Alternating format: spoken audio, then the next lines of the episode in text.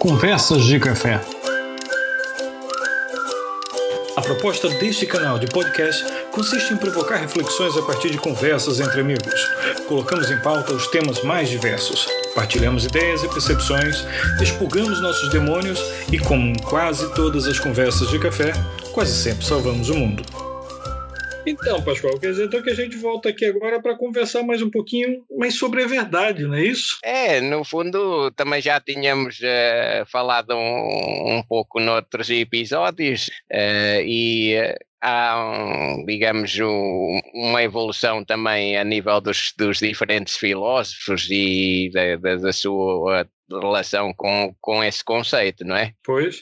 É, é interessante que, inclusive, no, num dos podcasts nós fizemos uma abordagem é, aproveitando um pouco a obra de, de Sloterdijk, em que a gente conversou um pouquinho sobre a, as muitas verdades que podem acontecer. Né? Então, cada, cada indivíduo, no momento em que ele está fazendo a sua linha de abordagem, ele acredita naquela verdade, mas é a verdade daquele indivíduo. E como é, existe a dele, existe a do, do interlocutor com o qual ele está a lidar, são muitas as verdades presentes naquele instante. E cada uma dessas verdades representa também uma consciência.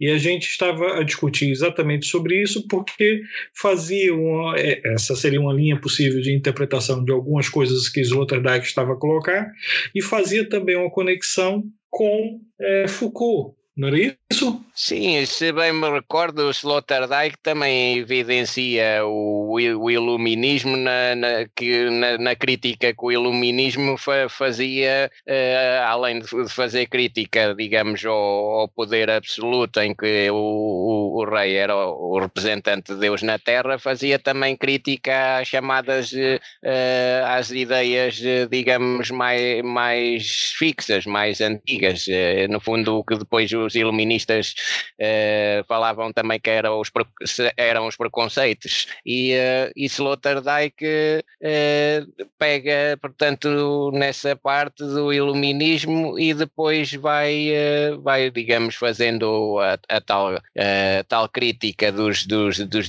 dos diferentes, digamos, ramos da sociedade, usando muito um, um estilo que tu já falaste frequentemente do, dos autores alemães de, de, apresentar um pouco a tese e a antítese, não é? Exatamente.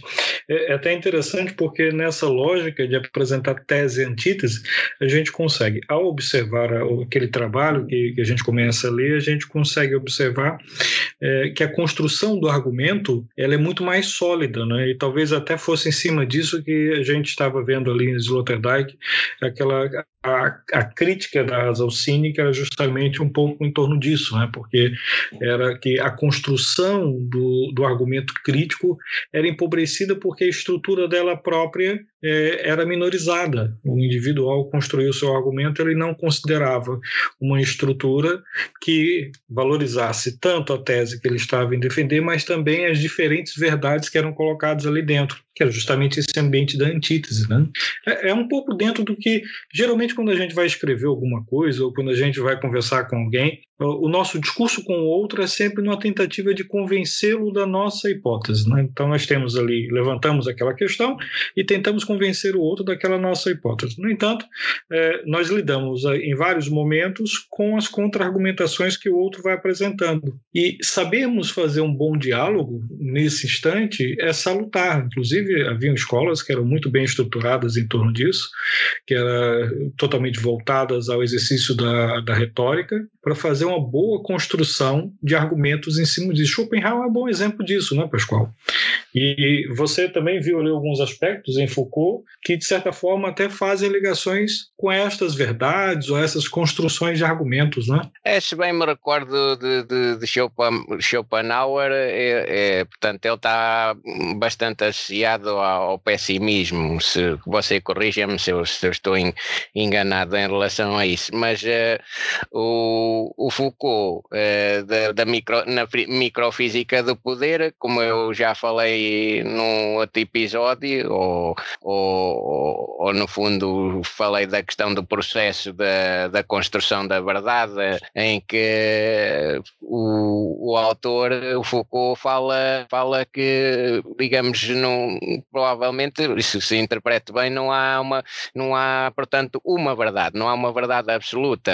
Ele até nessa obra Microfísica do Poder relaciona sempre o, a, a verdade com o poder, ou seja, num, num ciclo onde, onde, digamos, o poder eh, contribui para a construção da verdade, com, com, com, por exemplo, isso já sou a dizer, o, domínio, de, de, por exemplo, do, do, dos meios de comunicação, por exemplo, e, e a própria verdade, própria verdade, eh, digamos, é sustentáculo do poder. Pronto, isto é sempre um bocado difícil interpretar Foucault, porque admito que, que tem uma escrita bastante mais bastante, complicada. É bastante assim. complexa.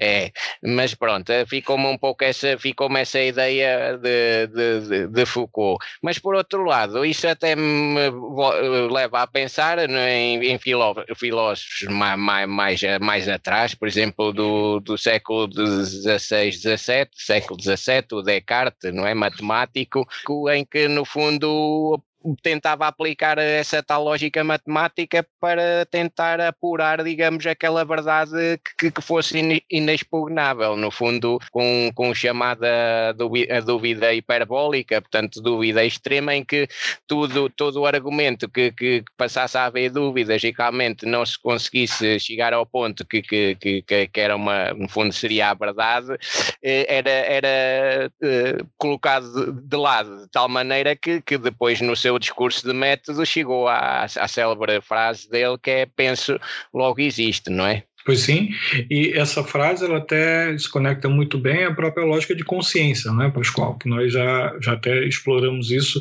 no podcast em que a gente trabalhou em torno da, da obra de Sloterdijk. E que para que você exista é necessário que haja uma consciência de, de si, e a sua existência passa a ficar condicionada a isso.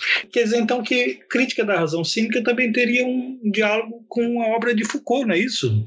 É, do, do que li da microfísica do poder de Michel Foucault, uh, há, há o aspecto que ele fala da, da, da, da verdade, no fundo, ser um, um processo, um processo de, de, de construção é, e que, no fundo, ao ser um processo de construção que, que é suportado, que pode ser suportado, e aí já sou eu a dizer, por, uh, por exemplo, um sistema de, de comunicação trabalhado com, com, com a imprensa, por exemplo, a imprensa por exemplo, eh, controlada pelo Estado, por exemplo, eh, sendo assim, eh, isso entra muito com a, ideia do, do cinismo de Sloterdijk, não acha?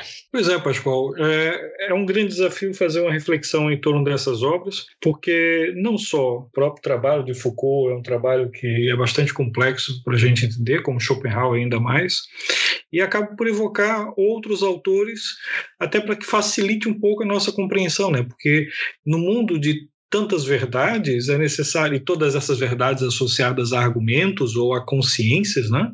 É, são, são verdade, consciência e argumentação, são palavras que acabam por estar muito interligadas no discurso. É, acaba por invocar um, um, outro autor que também chama muita atenção da gente, que é Merleau-Ponty, onde o trabalho dele é, vai favorecer basicamente a nossa compreensão é, do exterior e do mundo interior. Né? Então, essa, olhar o mundo exterior e olhar o mundo interior para construir um diálogo eficiente, o trabalho de Merleau-Ponty está é, muito voltado a isso. A obra icônica dele, que é chamada Fenomenologia da Percepção, onde ele vai explorar muito esses aspectos. Agora, isso também acaba por evocar um outro autor, né, Pascoal, que é Henri Bergson, Sim, se, se me recordo de Bergson e a propósito do, do tempo que já falámos aí num, nos outros episódios do conceito de tempo, uh, ele fala da, da duração e, no fundo de um, de um contínuo, uh, de, um, de, uma sucessão contínua na, na, na cabeça da, da, na nossa cabeça, um correr que, que, que nós não, um correr de, de digamos de imagens e, e de, no fundo, objetos que estão na, na nossa cabeça que estão sempre, sempre a, a, correr e que surgem também, às vezes, sem nós, eh, sem os controlarmos, digamos assim. Portanto, a duração eh, em Bergson acho que tem a ver com isso, não é? Sim, é, inclusive há uma, há uma obra dele que é tem me chamado sempre a atenção, que é Mathieu Memoir, onde ele vai justamente explorar é, até que ponto as nossas construções de recordações ou construções de memória podem interferir na construção mesmo da personalidade, né? ou na construção da nossa visão de mundo. E mais uma vez a gente volta lá a Schopenhauer, né? se pensarmos em um mundo como vontade e representação, tudo que nós vivenciamos ou a maneira com que a gente lida com as situações, com os problemas, com, com as discussões, com os amigos, todas as nossas interações sociais dependem muito dessa nossa visão de mundo. Talvez fosse isso um pouco até que Sloterdijk estivesse a, a colocar na frente da gente, não é, Pascoal? E quando a gente viu é, a obra dele, é, Crítica da Razão Cínica, ele justamente ele evocava muito esses elementos, essas ideias de representação, essas ideias de consciência, essas ideias de verdade, de conexão, de diálogo, de interação, e que é um assunto que tem voltado muito à superfície em todo momento que a gente tem conversado, porque está cada vez mais presente. As, as relações humanas dependem de uma boa compreensão de si. Então, quanto mais você compreende a si mesmo, mais fácil fica você interligar com o outro, até mesmo através do exercício da empatia, não é, Pascoal? Sim, ele, o Sloterdijk fala na, na, falsa consciência esclarecida, portanto, procurando classificar eh, o, o, o cinismo. Uh, e, e, portanto, ele procura, uh, com, com a, a tal uh, argumentação e contra-argumentação, ir expondo, digamos, todas as situações que, que isso são referentes, in, incluindo o problema dos, do, dos iluministas em, em conseguir eh, dar a volta a isso, porque a uma dada ele fala também uh, sempre de, de, como é que, digamos, os, os, os cínicos também fazem a sua contraofensiva, digamos, é quase como houvesse, ocorresse ali um, uma disputa entre os, os, os iluministas a tentar em digamos, eh, expurgar um pouco esse, esse, esses preconceitos, segundo a lógica dos iluministas, e, e, e portanto, apelar um pouco à, à utilização da, da, razão, mas também no, no sentido de, de, no fundo, se ser mais autênticos, assim se pode dizer, mas por outro lado, os cínicos combatem, eh, combatem esse, esse, esse, essas maneiras também de.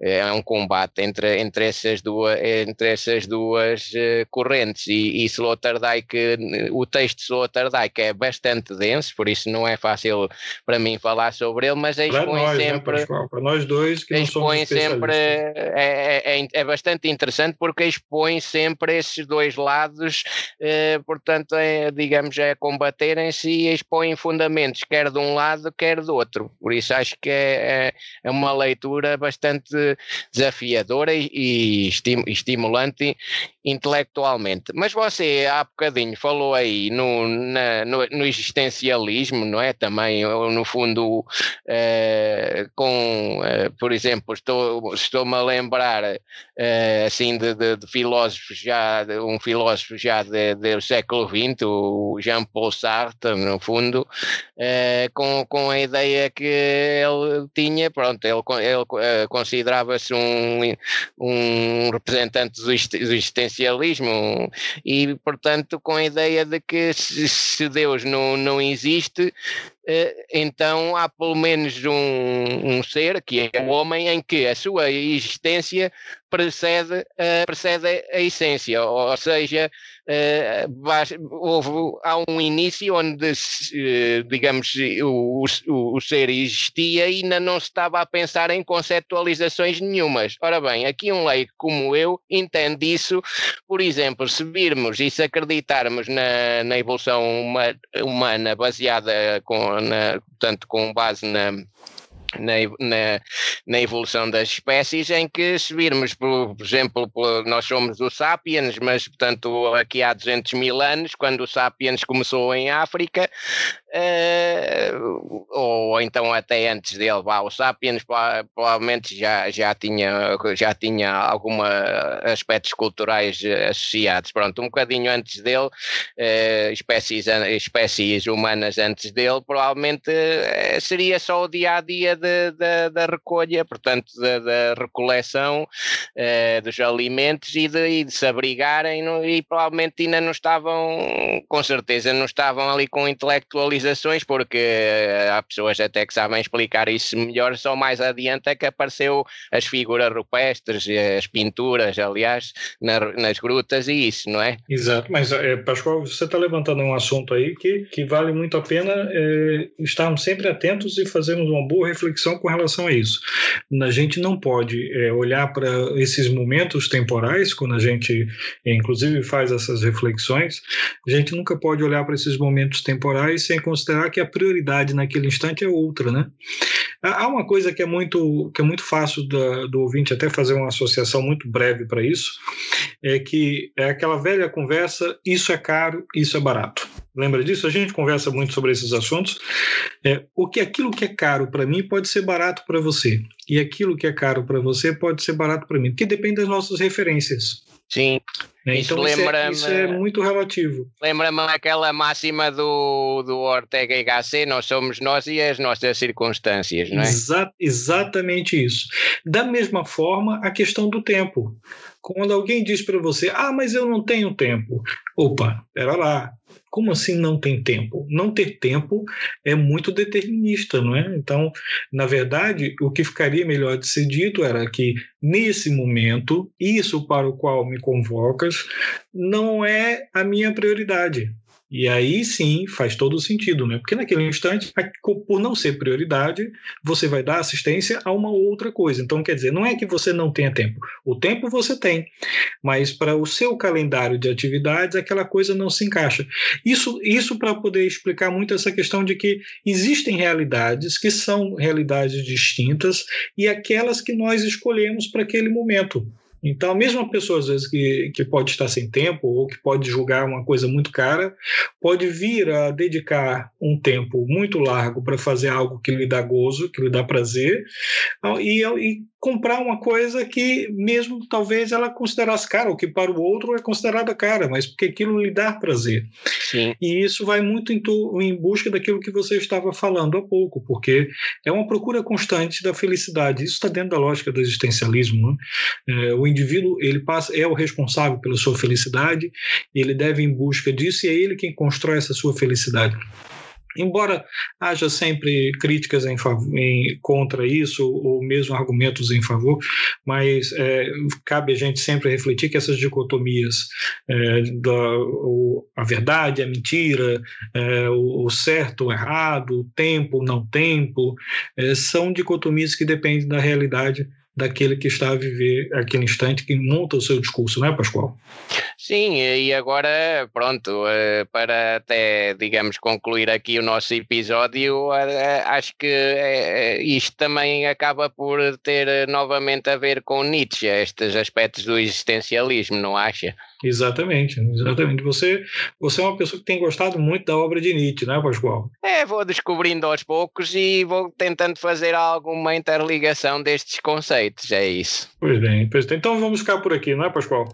É isso. Pois, olha, então. Obrigado. Grande abraço, Pascoal. Obrigado, abraço. Conversas de Café.